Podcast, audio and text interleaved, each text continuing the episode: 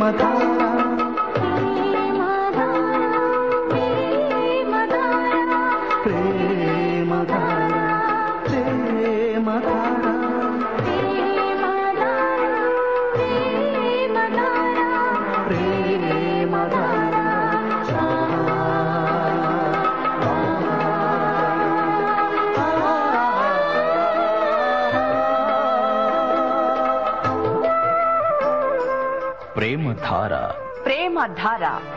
Bible అధ్యయన పాఠశాల. శ్రోతలకు స్వాగతం.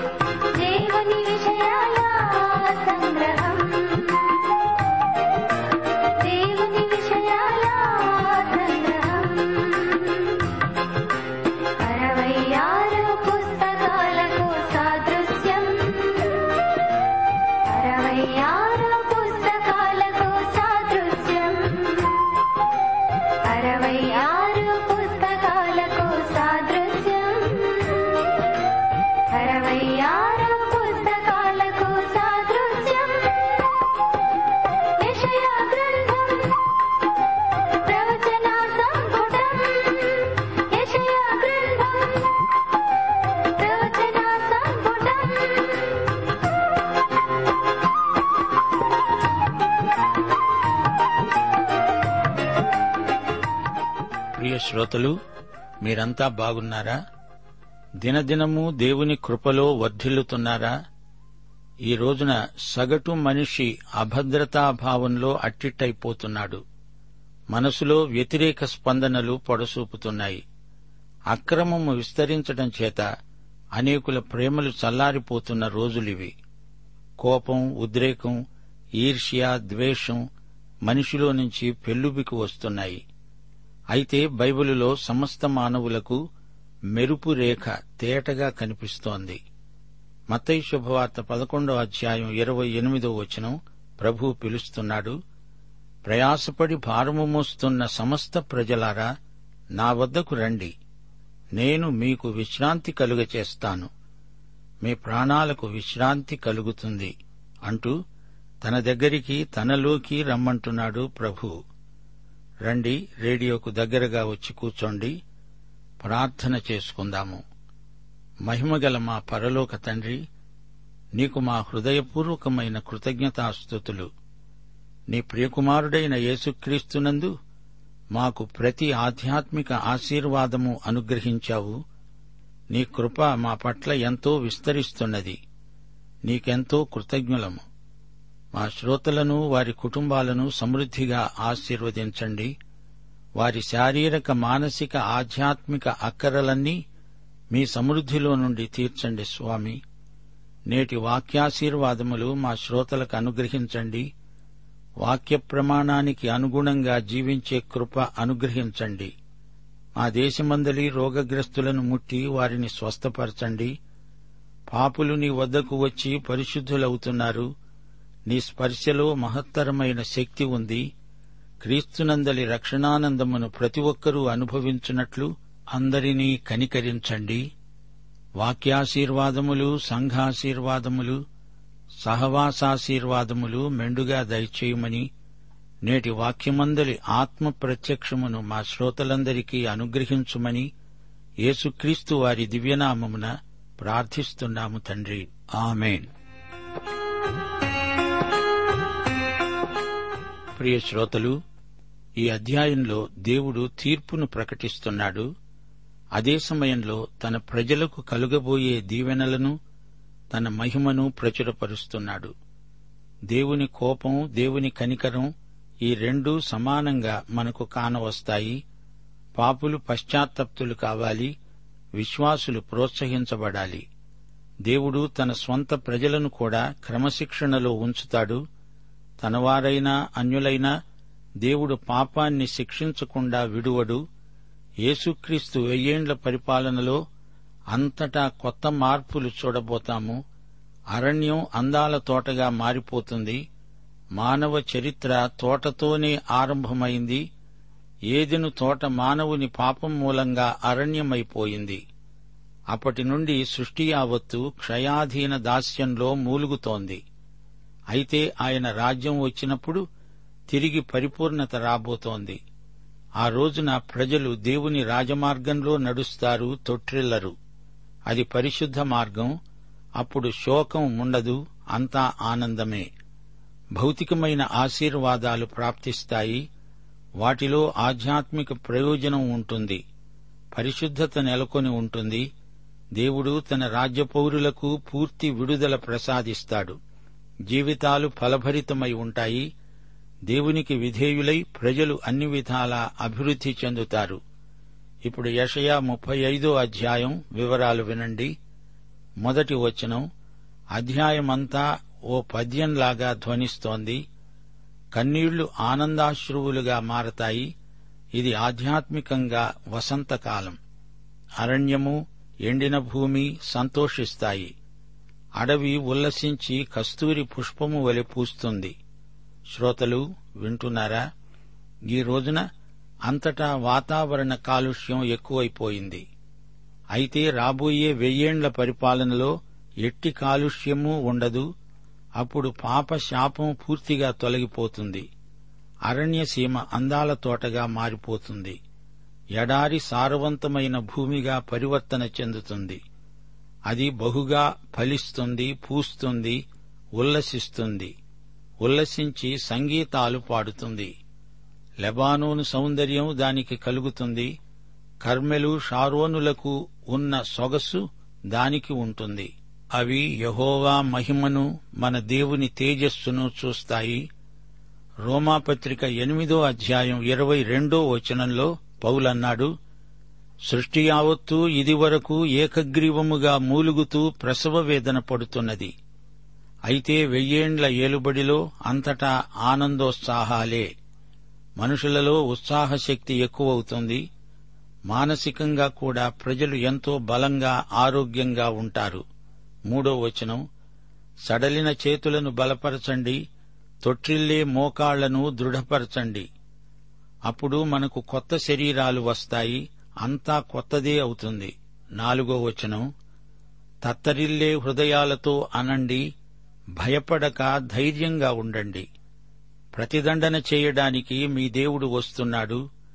ప్రతిదండన దేవుడు చేయదగిన ప్రతీకారము ఆయనే చేస్తాడు. ఆయన వచ్చి తానే మిమ్మును రక్షిస్తాడు. అది పెను తుపాను. దేవుని తీర్పు. దేవుడు వస్తాడు మమ్ములను కాపాడతాడు. ఇదే వారి శుభప్రద నిరీక్షణ. దేవుని సంఘం మహాశ్రమల కాలంలో ఉండదు. దేవుడు సంఘానికి ఈ గొప్ప నిరీక్షణ అనుగ్రహించాడు. దేవునికి స్తోత్రం. ఐదు ఆరు వచనాలు. గుడ్డివారి కన్నులు తెరువబడతాయి. చెవిటివారి చెవులు తెరువబడతాయి. కుంటివాడు దుప్పివలి గంతులు వేస్తాడు. మూగవాడు నాలుకతో పాడతాడు. అరణ్యములో నీళ్ళు ఉబుకుతాయి అడవిలో కాలువలు పారుతాయి. రోగం దరిద్రము కడగండ్లు అన్నీ మానవుని పాపానికి ఫలితాలే. వెయ్యేండ్ల రాజ్యంలో అలాంటివి మచ్చుకైనా కానరావు. ఏడు నుండి తొమ్మిదో వచనం వరకు ఎండమావులు మడుగులవుతాయి ఎండిన భూమిలో నీటి బుగ్గలు పుడతాయి. నక్కలు పండుకునే ఉనికి పట్టులో జమ్ము తుంగగడ్డి మేత పుడతాయి. అక్కడ దారిగా ఉన్న రాజమార్గం ఏర్పడుతుంది. అది పరిశుద్ధ మార్గం అనబడుతుంది. అది అపవిత్రులు పోకూడని మార్గం. అది మార్గమున పొయ్యేవారికి ఏర్పరచబడుతుంది. మూఢులైన దానిలో నడుస్తూ త్రోవ తప్పరు. అక్కడ సింహము ఉండదు క్రూర జంతువులు దానిని ఎక్కవు. అవి అక్కడ కనబడవు. విమోచింపబడిన వారే అక్కడ నడుస్తారు. యహోవా విమోచించిన వారు పాటలు పాడుతూ తిరిగి సీయోనుకు వస్తారు. వారి తలల మీద నిత్యానందముంటుంది వెయ్యేండ్ల పాలనలో భూమి ఆరోగ్యవంతమై ఆనంద సీమగా రూపొందుతుంది. ఆ సమయంలో దేవుని కుటుంబస్తులందరూ సీయోనుకు తిరిగి వస్తారు. మనుషులందరిలో ఆధ్యాత్మికంగా నూతనాత్మ నూతనోత్సాహంతో ఉల్లాసభరితంగా కనిపిస్తాడు. వాగ్దానం కేవలం ఇస్రాయేలుకే కాదు భూమి మీద విమోచించబడి రాజ్యంలో ప్రవేశించిన వారందరికీ ఇది శుభ వాగ్దానం జకర్యా పద్నాలుగో అధ్యాయం పదహారు పదిహేడు వచనాలు. ఎరుషలేము మీదికి వచ్చిన అన్యజనులలో శేషించిన వారందరూ సైన్యములకు అధిపతి అయిన యహోవా అనే రాజునకు మొక్కటానికి పర్ణశాల పండుగ ఆచరించడానికి ఏటేటా వస్తారు? లోకమందు ఉండే కుటుంబాలలో సైన్యములకు అధిపతి అయిన యహోవా అనే రాజుకు మొక్కటానికి ఎరుషలేముకు రాని వారందరి మీద వర్షము కొరవదు. విశ్వాసులమైన మనందరిలో ఇదే ప్రార్థన ధ్వనిస్తోంది ప్రతిధ్వనిస్తోంది. రక్షక త్వరగా రా. ఆలస్యం చేయకుండా రా స్వామి. నీవు రావాలి ప్రజల నిరీక్షణ సన్నగిల్లక ముందే నీవు రావాలి. సంఘానికి నీ రాకడ పర్వదినం. నూతన భూమి నూతన ఆకాశం కోసం సంఘం కనిపెట్టుకొని ఉంది ప్రభు. నీ వధువు సంఘం రమ్మని నిన్ను వేడుకుంటోంది. సృష్టి యావత్తూ ఏకగ్రీవముగా నిన్ను రమ్మని ఆహ్వానిస్తోంది. దేవుని కుమారుల ప్రత్యక్షం కోసం సృష్టి యావత్తూ ప్రసవ వేదనతో నీ రాకడకై ప్రతీక్షిస్తోంది స్వామి. రా. శ్రోతలు ఈ ముప్పై ఐదో అధ్యాయంతో యషయా గ్రంథంలోని మొదటి భాగం ముగిసినట్లే. మనం ఇంతవరకు దేవుని రాజ్య వైభవాన్ని గురించి రాబోయే వెయ్యేండ్ల పాలనను గురించి ఎన్నెన్నో ఆసక్తిదాయకమైన విషయాలు విన్నాము. ఇప్పుడు మనం ముప్పై ఆరో అధ్యాయంలో ప్రవేశిస్తున్నాము. ఈ అధ్యాయం నుండి ప్రవచనాలు కాదు చరిత్ర మనము వినబోతాము. ఇంతవరకు దేవుని ప్రభుత్వము దేవుడు ఆయన తీర్పు మొదలైన అంశాలెన్నో విన్నాము. యషయా గ్రంథం మూడో భాగంలో దేవుని కృపను గురించి వింటాము. ఇప్పుడు ఈ మధ్య భాగంలో అంతా చరిత్రే. ఇవి నాలుగు అధ్యాయాలు మాత్రమే. చరిత్ర మనకు ఆధ్యాత్మిక పాఠాలు నేర్పుతుంది.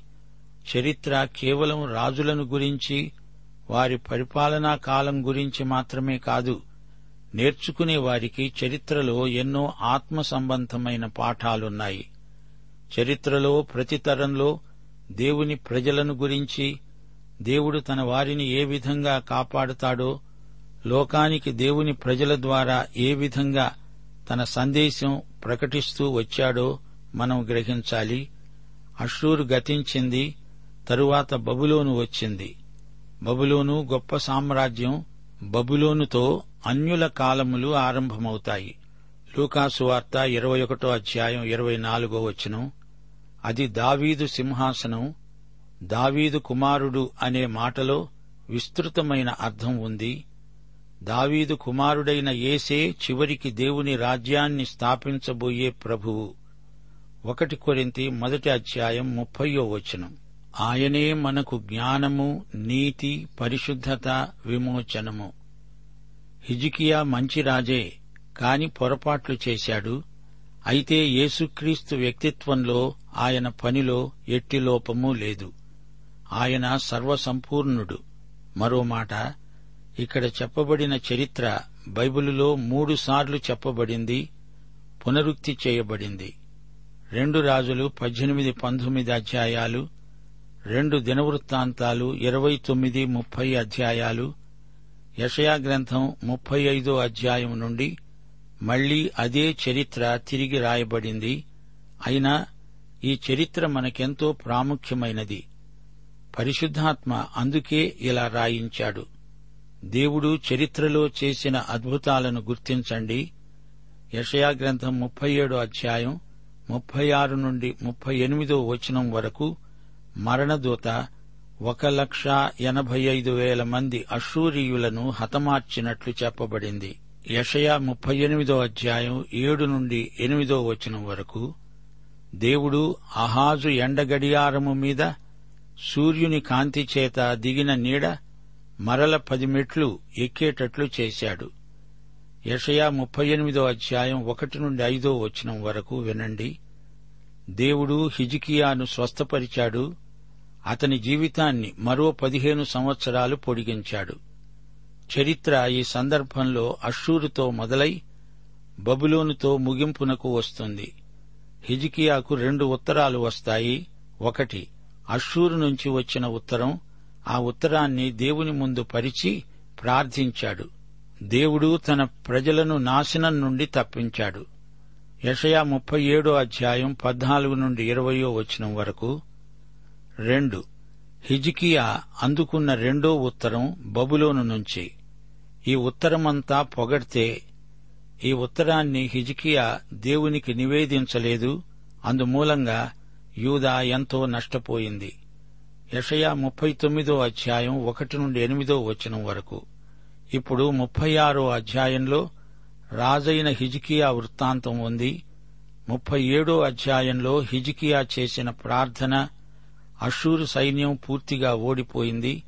ముప్పై ఎనిమిదో అధ్యాయంలో హిజికియా వ్యాధి దేవుడు అతణ్ణి స్వస్థపరిచిన వాస్తవం. ఇక ముప్పై తొమ్మిదో అధ్యాయంలో హిజికియా తెలివి తక్కువ పనిచేశాడు శత్రువుకు రాజ్యంలోని ఆనుపానులన్నీ చెప్పేశాడు చూపాడు. ఇప్పుడు ముప్పై ఆరో అధ్యాయం వివరాలు వినండి. హిజికియా రాజు యొక్క పద్నాలుగో సంవత్సరాన అషూరు రాజైన సన్నిహరీబు యూదాదేశములోని ప్రాకారము గల పట్టణములన్నిటి మీదికి వచ్చి వాటిని పట్టుకున్నాడు. గమనించండి ఉజ్జియా రాజు చనిపోయినప్పుడు యషయా సేవ ఆరంభమైంది. యోతాము ఆహాజు హిజికియా రాజుల కాలంలో యషయా సేవ చేశాడు. యూదాదేశము నేలిన ఐదుగురు రాజులలో అనగా ఆసా యహోషాపాతు యోవాషు హిజికియా అనేవారిలో హిజికియా గొప్పవాడు. సన్నిహరీబు అషూరు రాజు ఉత్తరము నుండి దండెత్తి వచ్చాడు. అతడు హిజికియాను అనరాని మాటలన్నాడు. రెండు దినవృత్తాంతములు ఇరవై తొమ్మిదో అధ్యాయం ఒకటి రెండు వచనాలు. హిజ్కియా ఏలనారంభించినప్పుడు ఇరవై ఐదు ఏండ్లవాడై ఇరవై తొమ్మిది సంవత్సరాలు ఎరుషలేములో ఏలాడు. అతని తల్లి జకర్యా కుమార్తె ఆమె పేరు అబియా. అతడు తన పితరుడైన దావీదు చర్య అంతటి ప్రకారము యహోవా దృష్టికి యథార్థముగా ప్రవర్తించాడు. హిజ్కియా చేసిన పొరపాటేమిటంటే సనిహరీబుకు లంచమిచ్చి అతణ్ణి శాంతపరచాలని చూచాడు. దేవాలయంలో బంగారమంతా పోగుచేసి అతనికిచ్చాడు. అయినా లాభం లేకపోయింది. లంచమిచ్చి స్నేహితులను సంపాదించుకోవడం సరైన పద్ధతి కాదు. అయితే హిజికియాకు దేవుడు తోడై ఉండగా అతడు ఈ చౌకబారు పద్ధతులు అనుసరించాల్సిన అవసరమే లేదు. రెండో వచనం అంతట అషూరు రాజు రబ్షాకేను లాకీషు పట్టణము నుండి ఎరుషలేమునందున్న రాజైన హిజ్కియా మీదికి బహు గొప్ప సేనతో పంపాడు. వారు చాకిరేవు మార్గమందున్న మెరక కొలను కాలువ వద్ద ప్రవేశింపగా రబ్షాకే సన్హరీబు ప్రతినిధి రాయబారి రబ్షాకే యూదా వారిని బెదిరిస్తున్నాడు. హిజికియా తన ప్రతినిధిని పంపాడు. యషయా ముప్పై ఆరో అధ్యాయం మూడో వచనం.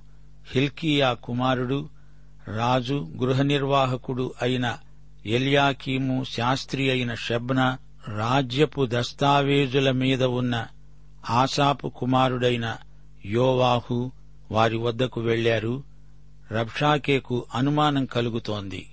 ఆరో వచనం. రబ్షాకే అన్నాడు నలిగిన రెల్లు వంటి ఈ ఈజిప్టును నీవు నమ్ముకుంటున్నావా? ఒకడు దానిమీద ఆనుకుంటే అది వాని చేతికి గుచ్చుకొని దూసుకొని పోతుంది. ఈజిప్టు రాజైన ఫరోను అతణ్ణి నమ్ముకునే వారందరికీ అట్టివాడే. శ్రోతలు వింటున్నారా? అసలు అషూరు రాజు ఈజిప్టు మీదికి దండెత్తి వెడుతూ మధ్యలో ఎరుషలేమును ముట్టడించాడు. హిజికియా ఈజిప్టు సహాయాన్ని అర్థించిన మాట నిజమే. అతని తండ్రి ఆహాజు కూడా అదే పని చేశాడు. అయితే ఈజిప్టు ఇతనికి ఎట్టి సహాయము చేసి ఉండలేదు. ఏడో వచనం. రబ్షాకే అంటున్నాడు మా దేవుడైన యహోవాను నమ్ముకుంటున్నామని మీరు నాతో చెబుతారేమో? సరే ఎరుషలేమునందున్న ఈ బలిపీఠము నొద్ద మాత్రమే మీరు నమస్కారము చెయ్యాలని యూదావారికి ఎరుషలేము వారికి ఆజ్ఞ ఇచ్చి యహోవా ఇజ్కియా ఎవరిని ఉన్నత స్థలాలను బలిపీఠములను పడగొట్టాడో ఆయనే కదా యహోవా. అసలు ఇతనికి యహోవా ఎవరో తెలియదు తెలియకుండానే ఏమేమో మాట్లాడుతున్నాడు. ఉన్నత స్థలాలు యహోవావే అనుకున్నాడు. యేసు ప్రభు యోహాను సువార్త పద్నాలుగో అధ్యాయం ఆరో వచనంలో స్వయంగా చెప్పాడు గదా నేనే మార్గమును సత్యమును జీవమును. నా ద్వారానే తప్ప ఎవడూ తండ్రి యొద్దకు రాడు.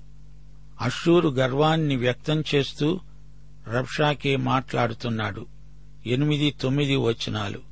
చిత్తగించి అషూరు రాజైన నా ఏలిన వానితో పందెం వెయ్యి రెండు వేల గుర్రముల మీద రౌతులను ఎక్కించటానికి నీకు శక్తి ఉన్న ఎడల వాటిని నీకిస్తాను.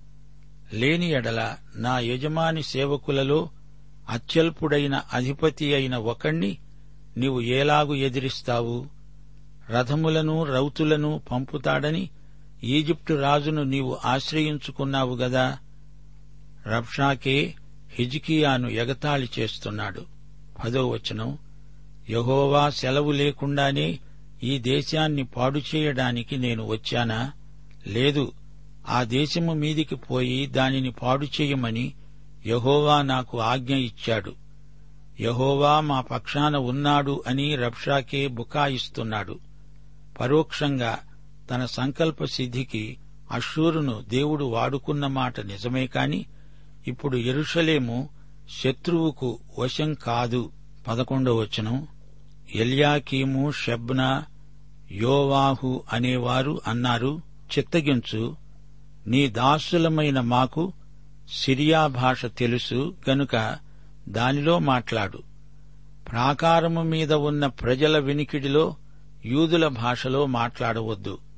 చూచారా?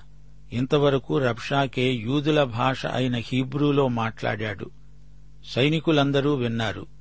ఇప్పుడు రబ్షాకే మరీ రెచ్చిపోతున్నాడు.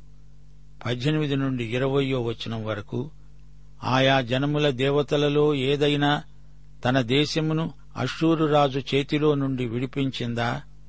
హమాతు దేవతలేమయ్యారు అర్పాదు దేవతలేమయ్యారు శపర్వయీము దేవతలు ఏమయ్యారు? షొమ్రోను దేశపు దేవత నీ చేతిలో నుండి షొమ్రోనును విడిపించాడా? యహోవా నా చేతిలో నుండి ఎరుషలేమును విడిపిస్తాడనడానికి ఈ దేశపు దేవతలలో ఏదైనా తన దేశాన్ని నా చేతిలో నుండి విడిపించినది కలదా? ఇతర దేవతలెవరూ వారిని కాపాడలేకపోయాయి. నీ బతుకెంత? అని ఎద్దేవా చేస్తున్నాడు రబ్షాకే. రబ్షాకే పొగరు చూడండి. యహోవాను కూడా అన్యజాతీయ దేవుళ్ళ జాబితాలో చేర్చి బహు తేలికగా మాట్లాడుతున్నాడు. ఇరవై రెండో వచనం. గృహ నిర్వాహకుడు హిల్కియా కుమారుడు అయిన ఎల్యాకీము శాస్త్రి అయిన షబ్నా రాజ్యపు దస్తావేజుల మీదనున్న ఆసాపు కుమారుడైన యోవాహు బట్టలు చింపుకొని హిజ్కియా వద్దకు వచ్చి రబ్షాకే పలికిన మాటలన్నీ తెలియచెప్పారు. ఇతని అసభ్య ప్రలాపాలను రాజుకు వారు పూసగుచ్చినట్లు తెలియచేశారు.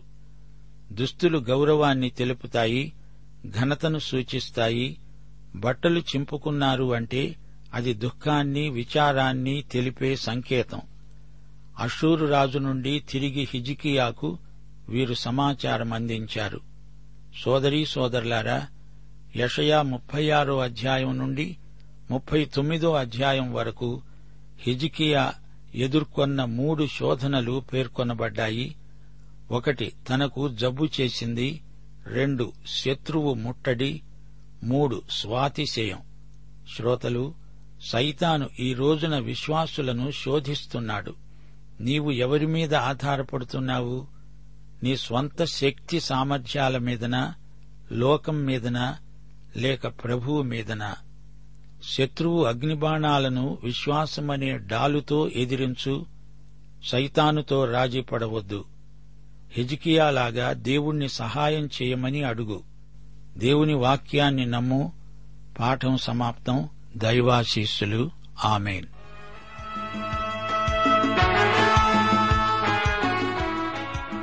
ఇప్పుడు గతంలో ప్రసంగి పరమగీత గ్రంథ ధ్యానాల్లో మీరు రాసుకున్న ప్రశ్నలకు జవాబులు చెప్తున్నాను. దయవుంచి మీ జవాబులతో ఒకసారి సరిచూసుకోండి. మొదటి ప్రశ్న. ఈ గ్రంథం శీర్షికలోని ప్రసంగి ఎవరు?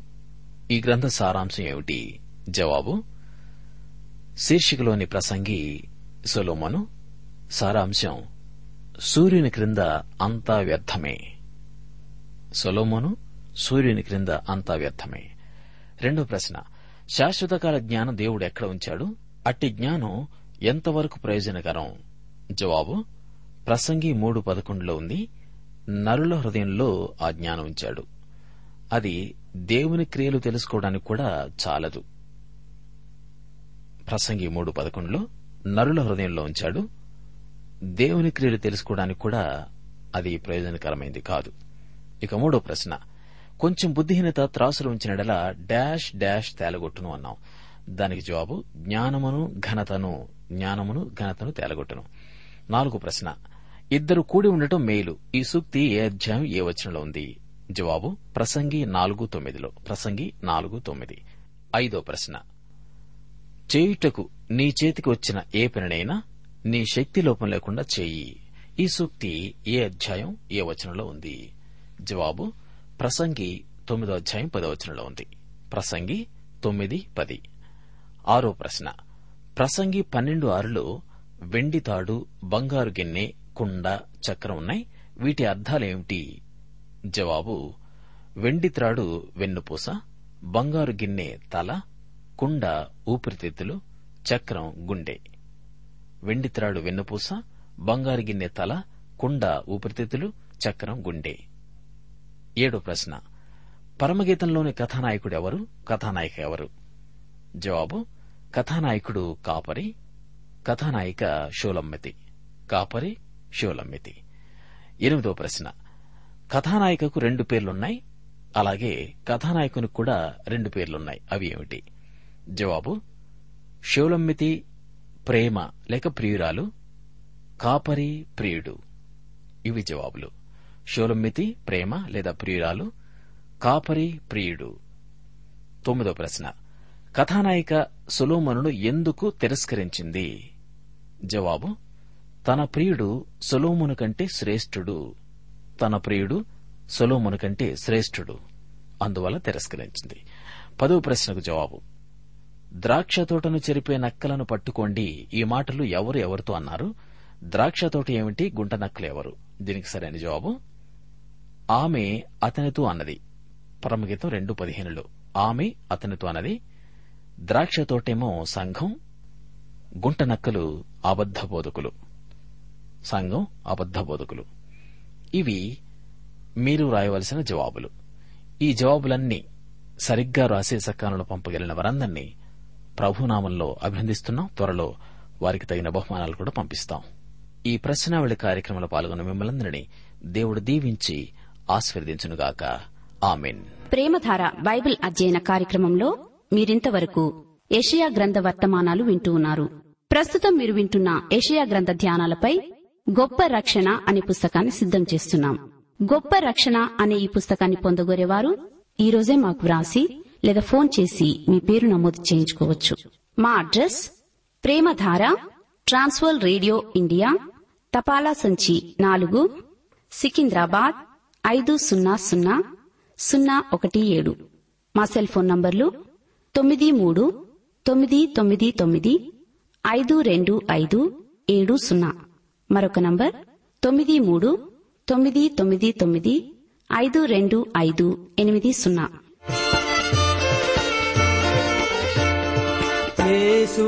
ఎవరో చూడాలని ఆశించిన జక్కయ్యను యేసుడు ఎవరో చూడాలని ఆశించిన జక్కయ్యను దర్శించి మరి రక్షించి. దర్శించి మరి రక్షించి. మిమ్మును రక్షించును రండి మీ గృహమును దర్శించును రండి Hallelujah, hallelujah, hallelujah, hallelujah.